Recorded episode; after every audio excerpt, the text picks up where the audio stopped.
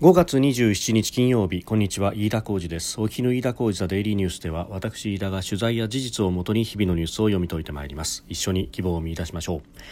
今日取り上げるニュースまずはアメリカと台湾の間で新たな経済連携の協議体が発足するとアメリカブルームバーグ通信が26日に伝えました。今後数週間以内に発表するということでこれはインド太平洋経済枠組み IPEF に台湾が参加できなかったということでそれを代替する狙いがあるとみられております。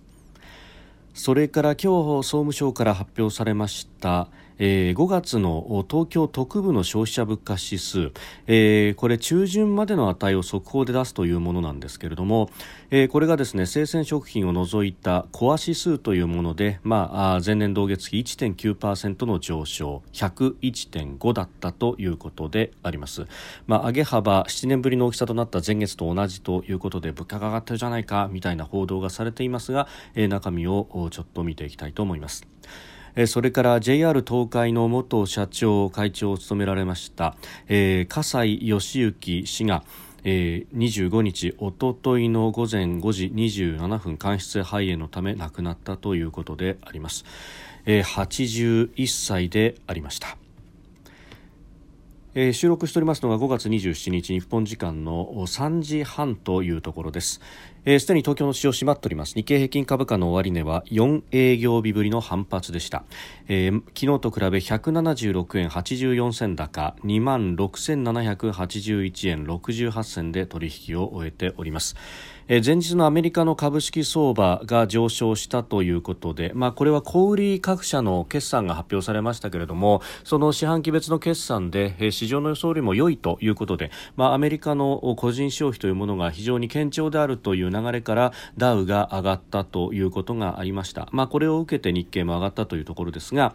えー、投資家の心理が上向き半導体関連などにも買い戻しが優勢だったということであります。さてまずはアメリカと台湾の間で経済連携の新協議体を立ち上げる方針だとアメリカブルームバーグ通信が26日報じました。今後数週間以内に発表するということで、まあ、東京でキックオフのイベントを行いました。インド太平洋経済枠組み IPEF、まあ、このキックオフメンバーから台湾は外れたということでありましたが、まあ、これを代替する狙いがあると、えー、見られております、まあ、台湾はですね IPEF への参加というものを求めていましたけれども結果的に、まあ、中国の反発というものを、まあ、見ながらですね、えー、アメリカがそれを実現させなかったということがあります、えー、またこの IPEF13 カ国で発足しましたがその中にはインドであるとかあるいは、えー、東南アジア諸国も入っております。この東南アジア諸国が参加をするということに対してえー、まあ、東南アジア諸国、中国と関わり合いの深いところもいくつもありますので、まあ、そのあたりを見ると台湾を入れると刺激的に過ぎるというような判断が最終的には働いたと。まあ、とは言いながらですね、IPEF の理念というものが、まあ、TPP マイナス関税というような言われ方もしますけれども、まあ、あの、関税の話を抜きにしてですね、えー、貿易であるとかサプライチェーンであるとかの、まあ、枠組み作りであるというふうになっております、まあ、そうするとサプライチェーン特に半導体についてというと台湾は本当にキーの、えー、プレイヤーになってくるということで、まあ、そこを外してですね IPEF を作っても、まあ、あんまり意味がないと。実質的なところというものを担保するためには何らかの形で台湾を、えー、参加をさせなければいけなかったというところで、まあ、アメリカがあある意味の橋渡し役となって別の枠組みを作るという形になったようであります、えー、アメリカ通商代表部 USTR のタイ代表が訪問先のバンコクで台湾側と協議をしたということです、まあ、この辺も線引きがあってこのインド太平洋経済枠組み IPEF の方はアメリカの、まあ、どちらかというと商務省が主導していたと、えー、レモンド商務長官などが表に立っていましたけれどもこの米タイの方、えー、アメリカと台湾の側の協議は USTR 通商代表部のタイ代表が、まあ、やっているということで、まあ、この辺も、えー、線引き、住み分けをしながら、えー、やっていくというのが、まあ、鮮明なんだろうと思います。まあ、確かに IPEF に台湾が入らなかったということで、まあ、ほとんど、えー、発足当初から形骸化するんではないかということが言われておりましたが、まあ、これを作ることで、まあ、一応は担保するというところになっております。まあ、ただ、これは、まあ、中国に対してのメッセージというふうに、まあえー、なるわけですけれども、えーまあ、いろんな枠組みができるということで、まあ、それらがそれぞれにこう動き出してしまうということの危惧と、まあ、あの一体としてですね RCEP にこれで対抗するという形が、まあ、できる、えー、わけでありますけれども、まあ、この台湾とアメリカの枠組みの中に、まあ、日本もどのように関わっていくのかというのが、えー、今後の課題になるんではないかと。で USTR がアメリカは噛んできているということであればですね、えー、日本の側もこの米対の枠組みに関して、えー、政府側の関与というものも、まあ、ある程度度必要になってくるんだろうと思いますし、まあ、そうしたところでですね公の側の関与と台湾に対しての連携というものをさまざ、まなトラックで深めていくというのは、まあ、非常に大事なことになると、まあ、これは経済安全保障についての枠組みですがリアルの安全保障の方でも、まあ、同じようにですね枠組みを作っていくというのも、えー、大事になっていくのではないかと思うところであります。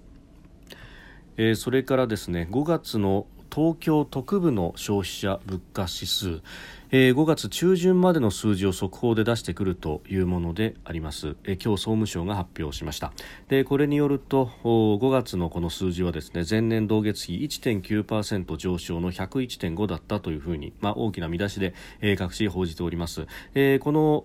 1.9%上昇という数字は生鮮食品を除いた値ということで、まあ、生鮮を除くとエネルギーの部分というものは残りますので、まあ、そうすると1.9%の上昇だったということことです。でちなみに全体では2.4%上昇ということなので、まあ、生鮮の分は0.5%乗っかっているという形になります。で、えー、さらにですねもう一つ数字が出てましてそれが生鮮と、えー、エネルギーを除く総合という数字であります。この生鮮及びエネルギーを除いた総合というのは、まあ、あの純粋にですね日本の国内での需要と供給のバランスで、えー、どういった物価になっているのか上昇しているのか下降しているのか横ばいなのかというものを見る数字で、えー、諸外国はこのいわゆるコアコアというですね生鮮及びエネルギーを除いた総合指数というのを一つの政策の判断材料に使っているということですが、まあ、日本は不思議なことにエネルギーは入れた生鮮を除く総合というものを使っていることが多いというところで、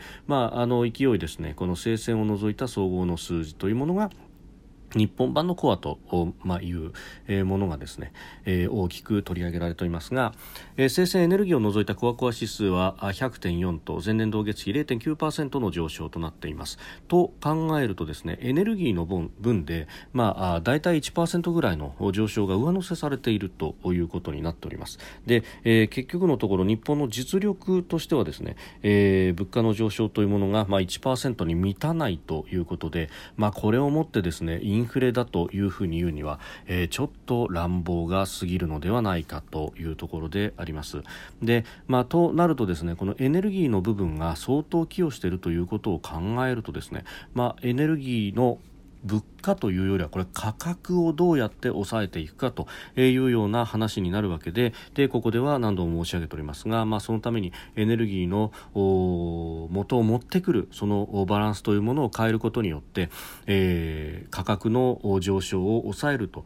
いうことが政策的に必要になってくるんではないかと。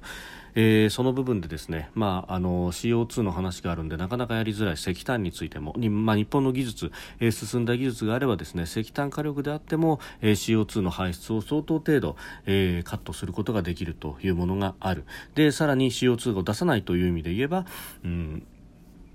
原子力発電とえいうことにもなってくるわけであります。えー、実はそのこれも日米の首脳会談の後に申し上げましたけれども、えー、日米首脳会談で、えー、取り交わされた文書の中には、えー、アメリカとの間で既存の原子力発電所の活用について協力をする最大限の活用について協力という文言が入っておりましたしまた新しい形の小型モジュール炉などのあるいは高速炉などの、えー原え原子力発電の技術というものでも、まあ、積極的に協力をしていくんだと、まあ、当然ながらこれは実用化というもの、まあ、そこまでいかないとビジネス的にも成功しませんので、えー、そういったところが視野に入ってくるということになりますと、えー、エネルギーについてですね、うん、見直すというのは、まあ、政権の姿勢なのかと思いきや、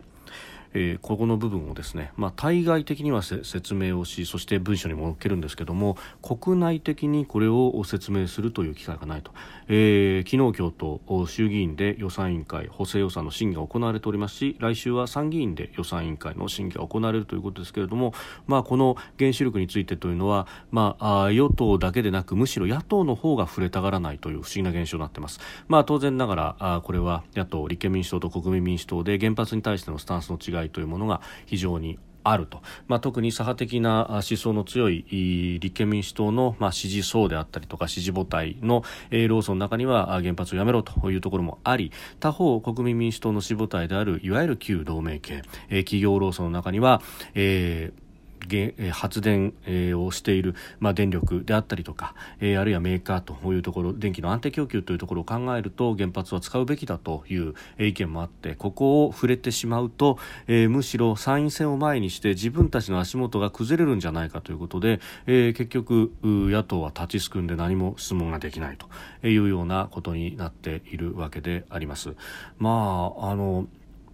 野党がそういう状況ならですねむしろ与党側からきちっと問題というか、えー、議論を提起してですね、えー、国民的な議論をすればいいのにと、まあ、これエネルギーの話というのは目先の話、まあ、物価についての話にもなりますがそれ以上にですね、えー、今後10年、20年先どういう日本を描くのかというところにおいても非常に重要な議論の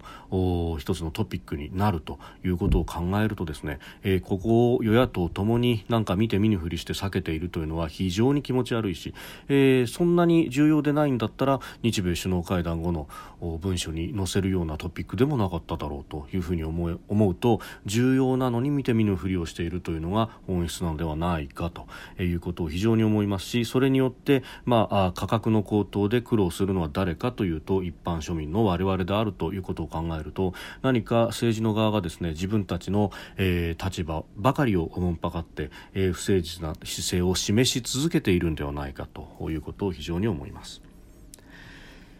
それからですね訃報です。JR 東海の元社長会長そして名誉会長も務められた笠井義行氏が5月25日おととい午前5時27分間質性肺炎のため亡くなったということでありました。81歳でした。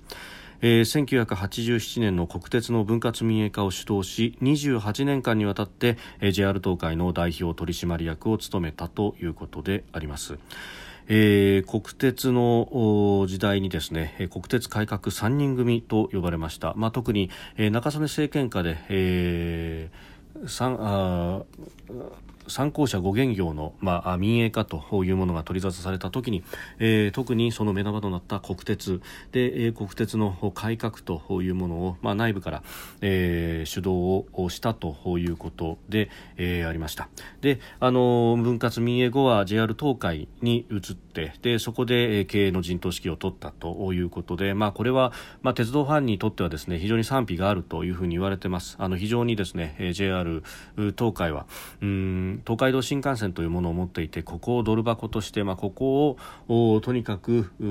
注力をして、えー、そして在来線に関しては、えーえー、基本的にコストカット、えー、効率化というものを邁進したと、まあ、経営判断としては、えー、そうだったというところですけれども、まあ、個性のある車両等々が、えー、どんどんと淘汰されるというようなあたりが、まあ、鉄道ファンから不評を買っていた部分はありますが経営者としては、えー、そうした、うん、強みの部分に最大限に投資をするとそして、えー、予約があ取りやすいように、えー、増発をするスピードアップをする。でさらにはあの車両の規格をすべての列車で、えー、新幹線すべての列車で統一をするということによって、えー、仮に不具合があって、えー、車両の変更があっても、え予約の変更は全くせずにお客さんに不便はかけずに、え運用だけで何とかすることができるという体制を、え完全に整えきったというところ。そして、まあ、あのそこまで、え磨き続けた、え東海道新幹線というものに逆に磨き続けたからこそ、え限界というものを感じてでは地震の時の代替手段というものを含めてて、えー、リニア中央新幹線というものを計画を主導をしたということがあったわけであります、えー、鉄道のその速達性であったりとか定時運行性であったりという、まあ、あの特に、まあ、世界に先駆けた日本の強みという部分をですね、えー、磨き続けた、え、人でもあったと。あの私もこの JR 東海の,、まあ、あのメディアのですね、記者と幹部の方々の懇談会等々に、えー、参加した折にですね、えー、葛西当時は名誉会長だったかと思いますが、えー、言葉を交わしさせていただく機会もありましたが、まあ、その情熱というかですね、えー、まあまあ、まだリニア中央新幹線ができていないということもあり、えーこの鉄道に対する情熱というものの、うん輝きというものはですね、えー、話をすればするほど何かあったということをですね何か感じた覚えがあります。またあの JR 東海アメリカの高速鉄道システムの実現に向けてというところも非常に力を注いだと。今最新鋭の東海道新幹線で動いている S、え、N700S という、えー、車両ですけれどもこれそれまでとは、えー、違ってですね実は、まあ、あの JR 東海ではそういう運用はしませんけれども、えー、最短で4両編成のユニットにまで分割ができるようになっていると。で、えー、これ JR 東海は当然16両でずっと動かしてるんだからなんでこんなことやるんですか？というふうに聞くといやこれは世界に輸出するときに重力量編成で1000人以上運べるというようなうん長い車両というものは、まあ、日本と日本でも東京と大阪の間ぐらいしか需要がそこまでの需要があるところドル箱路線というのはそうないと、えそうすると輸出するにあたっては4両編成や8両編成という形で、まあ、出すことになると。であればそれを、まあ、実際に、えー、運用で試験をするという意味にあってもうんこの東海道新幹線で、まあ、不要かもしれないですけれどもこれを使っていくということが将来的な投資にもなるんだということを、え、言っていて、まあ、あの東海道の新幹線のみならず世界に視野を向けながらですねやっていらっしゃったんだなということが非常にわかると、えー、そして、まあ、この技術というものを外にも盗まれないようにするという、まあ、いわゆる経済安全保障についても非常に気を使って、えー、やっていらっしゃったということ、まあ、台湾への技術輸出であったりとかあるいは一方で中国に対しては JR JR 東海は一切出さないということをやっていたあたりというものは、まあ、この今に至るですね経済安全保障というものに、まあ、早くから目を向けていた経営者の一人であったんだなということを改めて思い出す次第であります。謹んでご冥福をお祈りいたします。飯田小泉デイリーニュース月曜から金曜までの夕方から夜にかけてポッドキャストで配信しております番組ニュースに関してご意見感想飯田 TDN アットマーク Gmail.com までお送りください飯田浩司ザデイリーニュースまた来週もぜひお聞きください。飯田浩司でした。